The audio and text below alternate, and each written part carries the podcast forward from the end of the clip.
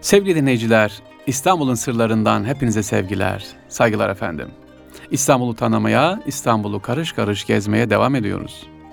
Amacımız İstanbul'un o güzelliklerini sizlere bu mikrofondan bir nebze olsun aktarabilmek efendim. Vaktin olursa inşallah sizler de adım adım yürüyerek gidip görebilirsiniz. İstanbul'umuza, güzel şehrimize sahip çıkalım inşallah. Efendim İstanbul'un sırlarında bugün sizlere yine ilginç camiler hakkında bahsedeceğim. Farklı bilgiler aktaracağız. İstanbul'un sırları başlıyor efendim. Gözünüz, kulağınız, arabayı sürenler lütfen yolda olsun. Gözleriniz, kulağınız bizde olsun. Evet, mutfakta, evinde, efendim öğrenciler var işte okulda, derslerini dinliyorlar, yapıyorlar. Hepsine başarılar, kolaylıklar diliyoruz. İstanbul'un Sırları programınızı vaktiniz olup da dinleyemezseniz şu anda kaydımız var. Oradan da sitemize girerek erkamradyo.com sitesinden eski arşiv programlarımızı dinleyebilirsiniz. İstanbul'un Sırları başlıyor efendim.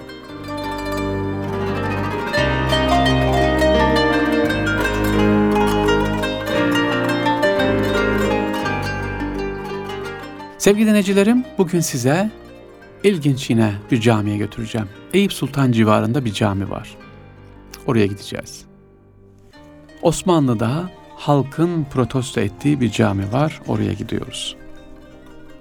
Zal Mahmut Paşa Camii. İstanbul'da mimari açıdan harika bir cami bu. Hele hele mihrabı çok güzeldir. Zarif ve kibar sevgili dinleyiciler. Kenarlarındaki çineleri çok güzel ve eşsiz bir güzelliğe sahip. Evliya Çelebi bu cami için şunları söylüyor. Camilerin en güzelidir ki İrem Bağı için iki tarafı yol ve pek parlaktır. Osmanlı ülkesinde olan vezir camiler içerisinde bundan nurlusu yoktur. Minberi, mihrabı, müezzin mahvelleri, ince sütunları Sünap Kalesi'ndeki minberden başkasında görmedim. Böyle diyor, evet Evliya Çelebi. Ama bu caminin özelliği Mimar Sinan eseri olmasına rağmen maalesef yapıldığı dönemde yaklaşık 5 yıl boyunca halk bu camiye namaz kılmak için gitmemiştir. Niye gitmedi derseniz işte hikayesi biraz üzünlü sevgili dinleyicilerim. Ha bu arada Mimar Sinan bu camiyi pek de gönüllü yaptığı söylenemez. Paşa olunca zoraki olarak yaptı. Çünkü o da Zal Mahmut Paşa'nın yaptığından muzdarip ve kırgındı. Ne yapmıştı Zal Mahmut Paşa da halk bu camiye girmeyi protesto etti? Sevgili dinleyiciler, Zal Mahmut Paşa Camii İstanbul'un Eyüp ilçesinde Kanuni Sultan Süleyman'ın veziri Zal Mahmud'u Mimar Sinan'a yaptırdığı cami olarak bilinir. Medrese, türbe, çeşmeden meydana gelen büyük bir külliye. Evet, büyük bir külliye. Caminin içinde üç yanda dörder sütunlu düz tabanı revaklar var. Her şey güzel. Ama halk pek de bu camiyi sevmedi. Çünkü Zal Mahmut Paşa Kanuni Süleyman'ın büyük oğlu Şehzade Mustafa'nın öldürülmesi olayında maalesef önemli rol oynadı. Tarihten anladığımız bilgilere göre Kanuni Sultan Süleyman oğlu Şehzade Mustafa'yı çadırında kabul edeceğini haber veriyor Zal Mahmut Paşa yani Şehzade Mustafa'yı kandırıyor. Şehzade Mustafa uzun süredir görüşmedi babasının huzuruna çıkmak ümidiyle girdiği çadırda yedi dilsiz cellatın saldırısına uğruyor. Kendisini boğmak üzere saldıran cellatlara karşı koyuyor ama o sırada çadırda giren Zal Mahmud Şehzade Mustafa'yı arkasından kavrayarak kendisinin ölmesine sebep oluyor. Kanuni Sultan Süleyman ardından tahta çıkan ikinci Selim Zal Mahmud Ağa'yı ne yapıyor? Yükseltiyor, vezirliğe getiriyor. Hatta Sultan Selim'in kızı Şah Sultan ile evleniyor.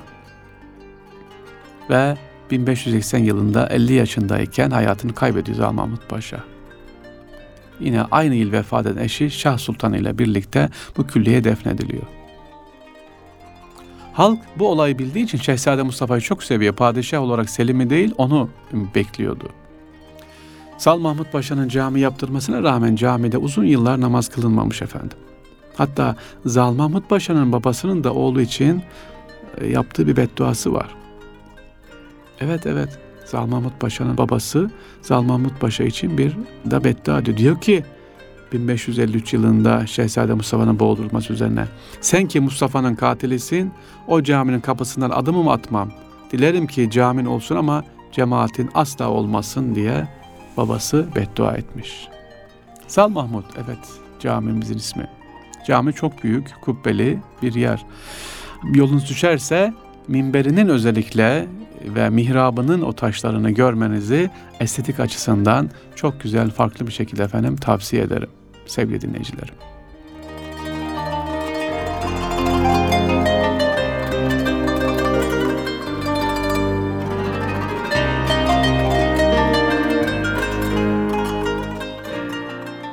Şimdi e, geçiyoruz Eyüp Sultan'dan efendim başka bir yere geçiyoruz. Özellikle bana çok sorulardan, esnaflardan, mesleklerden soranlardan var, kardeşlerimiz var, dinleyicilerimiz. Efendim şu mesleklerin piri ne demek? Onlardan bahseder misiniz diyorlar. Evet, mesleklerin pirinden bahsedelim efendim.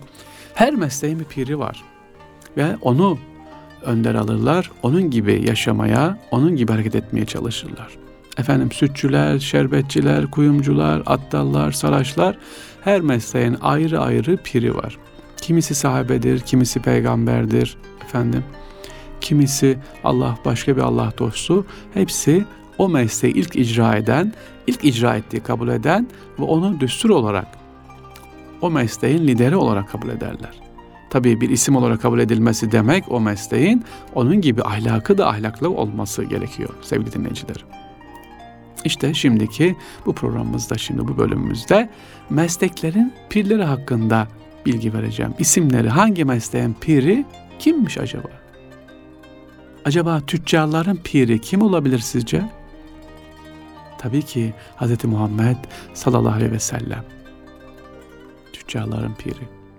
Çobanların piri Hz. Musa aleyhisselam. Börekçilerin piri Varaka radıyallahu Hurdacıların piri Avn İbni İmkan diyor. Sabuncuların piri var mı? Varmış. Ahmet İbni Abdullah. Çiftçilerin piri tabii ki Hazreti Adem aleyhisselam.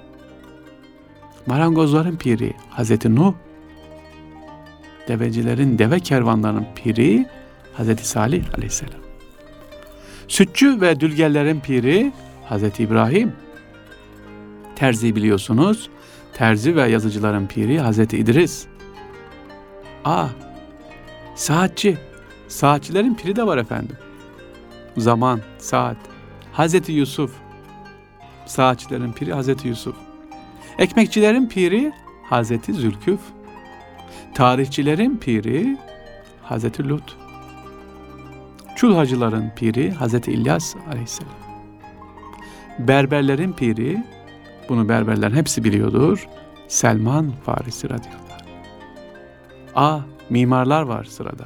Mimarların biri ise Muhammed İbni Ebu Bekir. Kasaplar da var. Kasapların piri olmaz mı? Kasapların piri Ebul Muhcin. Ve kuyumcuların piri Nasr İbni Abdullah da kuyumcuların, sarafların piriymiş efendim. Çıkrıkçılar var, okçular var, boyacılar var, bardakçılar var, bahçıvanlar var. Hepsinin ayrı ayrı piri var. Dediğim gibi piri demek o mesleği ilk yapan ve onun düsturuyla, o ahlakla dürüst bir şekilde mesleği devam ettiren kişiler efendim. Şimdi piri deyince aklımıza başka bir kelime daha geliyor efendim. Kethüda. Sizlere kethüda kelimesinde anlatmaya çalışacağım kısaca. Ne demek kethüda? Bugünkü tabirle ombudsman yani denetim, kendi kendini denetim her mesleğin bir ketüdası var. Sarafların ketüdası, efendim kuyumcuların, hallaçların, marangozların, sabuncuların, dökmecilerin, tellaların, hurdacıların ayrı ayrı her mesleğin ketüdası var. Ne demek ketüda? Bir kere meslek arasında çıkan tartışmaların kesinlikle kesinlikle mahkemeye gitmeden kendi içerisinde hallediyor efendim. Ketüdalar. Herhangi bir meslekte diyelim ki çuhacılarda aralarında bir sorun mu çıktı esnaf arasında? Hemen orada bulunan çuhacıların çarşısına bulunan ketüdaya gidiliyor. Sorun neyse mesele onlara anlatılıyor ve orada çözülüyor. Yani şimdi günümüzdeki gibi uzun uzun ne yapılmıyor efendim süreç işlemiyor. Çok kısa bir sürede hemen soruna gidiliyor. Ketüdalar. Dediğim gibi nasıl her mesleğin piri varsa her mesleğin, esnafın da efendim bir ketüdası vardı. Amacı esnaflar arasındaki sıkıntıları, anlaşmazlıkları, varsa çatışmaları gidermek ve bir an önce çözüme kavuşturmak. ve Ketüdalar e, çok dürüst ve namuslu olmak zorundaydı. Bunlar e, verdikleri kararda kesindi değerli dinleyicilerimiz. Evet, mesleklerin piri ve Ketüda'dan bahsettik efendim. İstanbul'un sırları devam ediyor.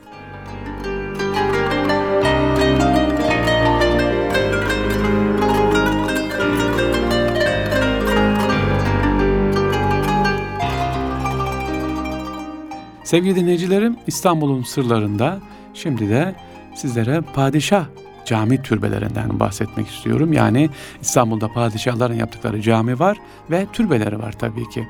Bu türbeden e, bahsetmek istiyorum. Şimdi Fatih Camii ile ilgili başlayalım. Fatih Camii'nde efendim bir soru vardı. E, başlamadan önce hemen o soruyu cevaplayalım. Neymiş soru? Soru şöyle. Hocam diyor e, Fatih Camii'nin içerisinde kıbleye dönüp camiden çıkarken yukarıda duvarda bir yazı var, bir levha var. Arapça bir levha var. Burada Libya kralı Muhammed'in hediye ettiği söyleniyor. Bu konu hakkında bahseder misiniz diyor. Evet bahsedelim bu konu hakkında güzel efendim neymiş bu e, tam camiden çıkarken Fatih Camii'nden çıkarken sevgili dinleyiciler Fatih Camii'nin sol taraf duvarında yani sol taraftaki minaresinin olduğu kapıdan çıkarken, güneş saatinin olduğu kapıdan çıkarken orada sevgili dinleyiciler bir yazı var. Arapça bir yazı var. Orada ne yazıyor? Ağustos 1956'da Türkiye'ye gelen Libya kralı Muhammed İdris El Senusi'nin Fatih Camii'ne asılan hediyesi. Ne yazıyor orada? Orada bir hadis-i şerif yazıyor efendim. Yani İstanbul elbette fethedilecek o fetheden komutan ne güzel komutan, onun askeri ne güzel asker yazısı yazıyor ve bu bizzat kim tarafından hediye edilmiş İstanbul'a? Libya kralı Muhammed yani 1956'da son Libya'nın kralı. Bir şey daha yapmış. Aynısından bir yine tablo daha görürüz. Bir mermer yazı daha görürüz. O da Eyüp Sultan Camii'nin girişinde sol tarafta duvardadır efendim. Onu da hediye eden İstanbul'a gönderen, getiren bizzat ziyaretinden Libya kralı e, Muhammed Senusi'nin. Şimdi yeri gelmişken bir başlayalım. Libya kralı Senusi Libya niye İstanbul'a gelmiş acaba? Niye o zaman Türkiye ile yakınlaşıyoruz sevgili dinleyiciler? Sene 1956 e, Libya kralı İstanbul'a geliyor. E, Menderes'le görüşüyor işte o dönemde sıkıntılar var. İşte o dönemde sıkıntımız şu. Bugünkü gibi Mısır'la da sorunlarımız var efendim. E, Türkiye e, dönemde Cezayir bağımsızlığını kazanmak için çalışıyor, çarpışıyor. Bir kurtuluş savaşı başlatmış Cezayir. Cezayir'e silah gönderilecek, yardım edilecek. Nasıl yardım edilecek? Yardım edemeyiz. Cezayir'in savaştığı ülke nedir? Fransa. E biz NATO'ya daha yeni girmişiz. Bir NATO ülkesi bir NATO ülkesine karşı silah gönderebilir mi?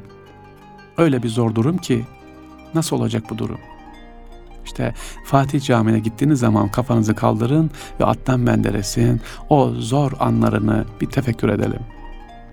Libya eski başbakanı Mustafa Bin Halim yıllar sonra anlatıyor efendim bir röportajında diyor ki Turan Kışlakçı gazeteci kardeşimize kendisi evet biz silah istedik Türkiye'den kendisi e, ama Adnan Menderes'le görüştük. O da bize dedi ki bir NATO ülkesi nasıl yaparız? Nasıl göndeririz? Biz dedik ki Libya'ya gönderin. Biz buradan onları ne yaparız? Efendim Cezayir'e göndeririz diyor. Öyle efendim. Kendisi Senusi İstanbul'a gelmiş, e, yapmış. Özellikle Cezayir'in bağımsızlığında Türkiye'nin çok önemli, değerli dinleyicilerimiz katkısı olduğunu öğreniyoruz. Bize bakarsak Cezayir neresi, İstanbul neresi ve merhum Adnan Menderes. Ve şimdi anlıyoruz ki neden Adnan Menderes idam edildi. İşte Cezayir'e silah gönderdik Libya üzerinden. Bu röportajda bunu söyleyen kendisi Libya'nın eski başbakanı Mustafa Bin Halim. Yani e, camilerde gördüğünüz o yazılar, o eserlerin hepsi boş değil efendim. Hepsinin mutlaka bir manası var, altında yatan bir sebebi var. Evet Fatih Camii dedik efendim buradaki eserden bahsettik. Türbelerden başlıyoruz özellikle Fatih Camii'nin e, Fatih Sultan Mehmet Han'ın türbesinden başlayalım. özellikleri nelerdir? Fatih Sultan Mehmet Han'ın türbesine girdiğimiz zaman sevgili dinleyiciler hep bana sık sorulan e, sorulardan bir tanesi türbenin içerisinde ki bulunan sanduka. Hocam Fatih Sultan Mehmet Han burada mı? Hemen burada mı yatıyor? Hayır sevgili dinleyicilerimiz türbe daha onun altında ve ileridedir. Çünkü bu gördüğümüz türbe orijinal ilk yaptırılan türbe değildir. Malum depremden sonra ne yapılmış? Yeniden düzenlenmişti ve türbe biraz daha ileriye doğru çekilmiştir. Türbenin içerisine girerseniz efendim çok güzel işlemeli nakışlar var e, hat sanatları, hat eserlerini içeride görürsünüz. Ama türbenin daha kapıdan girer girmez Fatih Sultan Mehmet Han türbesine girdiğiniz zaman dikkatinizi çeken şey nedir? Fatih Sultan Mehmet Han'ın sarığı ve üzerindeki bulunan Kabe örtüsü. Evet, sarık. Fatih Sultan Mehmet Han türbesindeki Fatih Sultan Mehmet Han'ın sarığı çok özeldir, çok farklıdır. Neden? Diğer padişah türbelerindeki diğer e, onların sarıkları gibi değildir sevgili dinleyicilerimiz. Çünkü o tüllab yani öğrenci sarığıdır. Çünkü kendi yaptığı medresesine kendisi ne yaptı? Aynı zamanda imtihanla girerek kazandı. Öğrenci sanı sarığı olarak başında taşımıştır devamlı. Peki neden Fatih Sultan Mehmet Han sarığını bu şekilde kullanıldı. Hep ilme, hep ilme verilen önemi göstermek için. E, sarığın başka bir özelliği daha var sevgili dinleyiciler. Kefendir aynı zamanda. Evet ince beyaz tülbent böyle açıldığı zaman kefen hep başlarında padişahla taşımış. Bu da bizim e, kefenimiz diye efendim. Bu arada bir bilgi vereyim efendim. Türbeler, türbelerde türbedar vardır. Evet türbedar yani türbeyi bekleyen kişiler. Bunlar o dönemde kimler olurdu? Padişahın yakınında olan lalalar efendim.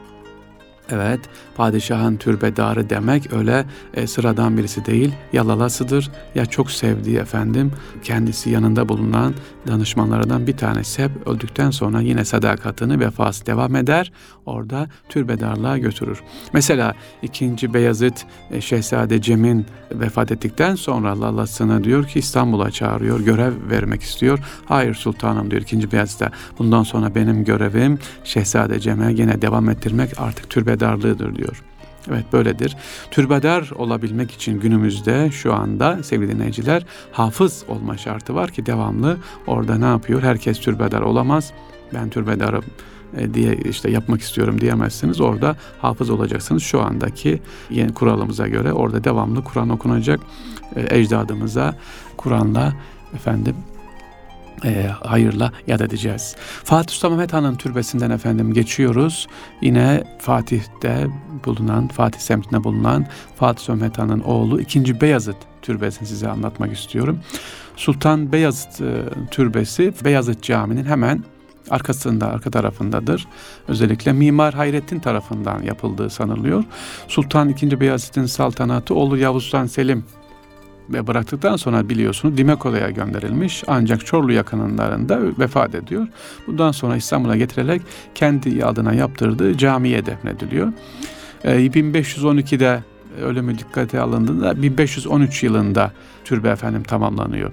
Türbe klasik Osmanlı türbelerinden bir tanedir.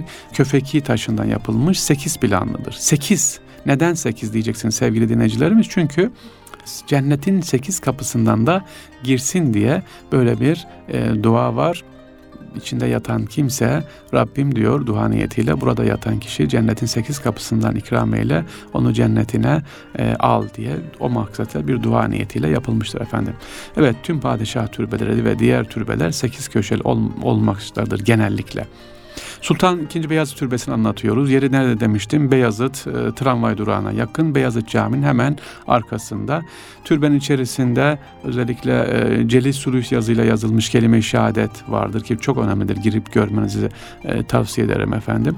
İçerisinde türbenin sol tarafında Kızı Selçuk Sultan, sağında da efendim Mustafa Reşit Paşa'nın türbesi bulunmakta. İkinci Beyazıt'ın türbesine gittiğimiz zaman. Türbeleri devam ediyoruz efendim. Bugünkü programımızda e, ve diğer programlarımızda devam edeceğiz inşallah. Padişah türbelerinin özelliklerini anlatmaya çalışacağım. Ve yeri nerede? Fatih Sultan Mehmet Han'ın türbesi Fatih'te, Fatih Camii'nin hemen avlusunda tek başınadır. Hemen ondan sonra gelen padişah 2. Beyazıt, Beyazıt semtinde Beyazıt Camii'nin yanında bulunmaktadır. Ve Beyazıt'tan sonra 3. padişahımız ise efendim Yavuz Sultan Selim Yavuz Sultan Selim Han'ın türbesi de Yavuz Sultan Selim semtinde Çarşamba'ya giderken hemen Çukurbostan'ın oradadır efendim. Güzel bir e, özel türbesi vardır. Caminin hemen yanında. Türbenin yine sekiz köşeli e, pencereler var, iki sıralı pencereler var. Özellikle kapılar sedef kalkmalıdır bu Yavuz Sultan Selim'in türbesinin bir özelliği kapısı, türbe kapısı sedef kalkmalı abanozdur. Ve üst tarafında her nefis ölümü tadacaktır ayet-i kerimesi yazmaktadır. Yavuz Sultan Selim'in tam e, sandukası efendim girişte ortada başında Selimi kabuk dediğimiz kabuk bulunuyor. Başucunda tahta çıkış ve ölüm tarihi sırma yazıyla yazılıyor efendim. E, bu kapıda Abdülhakamed'in şiiri var. Hulusi Efendi hattıyla yazılı asılı orada. E, yine pencere kanatları abanoz ve fil dişi kalkmalı. E, türbe mimarı Acem Ali tarafından yapılmış. Türbelerde tek başınadır ama hemen yanında diğer türbelerde Sultan Yavuz Selim'in kızı Hatice Sultan, Ayşe Hafsa Sultan var. Şimdi türbeler anlatmaya devam edeceğim. Padişah Fatih Sultan Han tektir. Yanında kimse yok. İkinci Beyazıt ve Yavuz Sultan Selim. Şimdi geldik efendim. Ondan sonra e, Yavuz Sultan Selim Han'dan sonra yerine geçen padişah oğlu Kanuni Sultan Süleyman. Kanuni Sultan Süleyman'ın türbesi de Süleymaniye Camii'nin hemen arkasında efendim. Ee, Kanuni Sultan Süleyman e, türbesi oğlu Sultan II. Selim tarafından yapılıyor. Kanuni Sultan Süleyman'ın türbesinin bir özelliği var sevgili dinleyiciler. Türbenin dışından baktığınız zaman girmeyin türbeye. Süleymaniye ziyarete gittiğiniz zaman türbenin dışında Hacerül Esvet taşını görürsünüz efendim. Evet böyle ters lale şeklinde siyah Hacer-ül Esvet taşını türbenin girişinde görebilirsiniz. Kanuni Süleyman'ın türbesinde diğer padişahlardan farklı olarak tek başına değildir. İki padişah daha vardır. Bu arada hemen hatırlatalım ilginçtir. Padişah Kanuni Süleyman 10. padişahtır. Yanında ise 20. padişah 2. Süleyman yatmaktadır. Ve onun yanında da 2. Ahmet İkinci Süleyman, ikinci Ahmet ve Kanuni Süleyman. Yani üç padişah bir türbe içerisinde e, burada yatmaktadır. Süleymaniye Camii'nin hemen yanında. Türbenin içerisinde yine sekizgen planlıdır. Daha önce söylediğim gibi kırmızı porfir ve beyaz mermer sekiz sütun tarafından taşınmaktadır içerisindeki pantatifler. Süben içerisinde kalem işleri çok güzel, ağaç işçiliği var. Bunları gidip mutlaka görmenizi e, tavsiye ederim. Özellikle lacivert, firuze ve kırmızı renklerin ağırlık olduğu çeşitli bitkisel kompozisyonlu çiniler var. Bunlar bütün yüzeyi orada kaplıyor efendim, içeride var.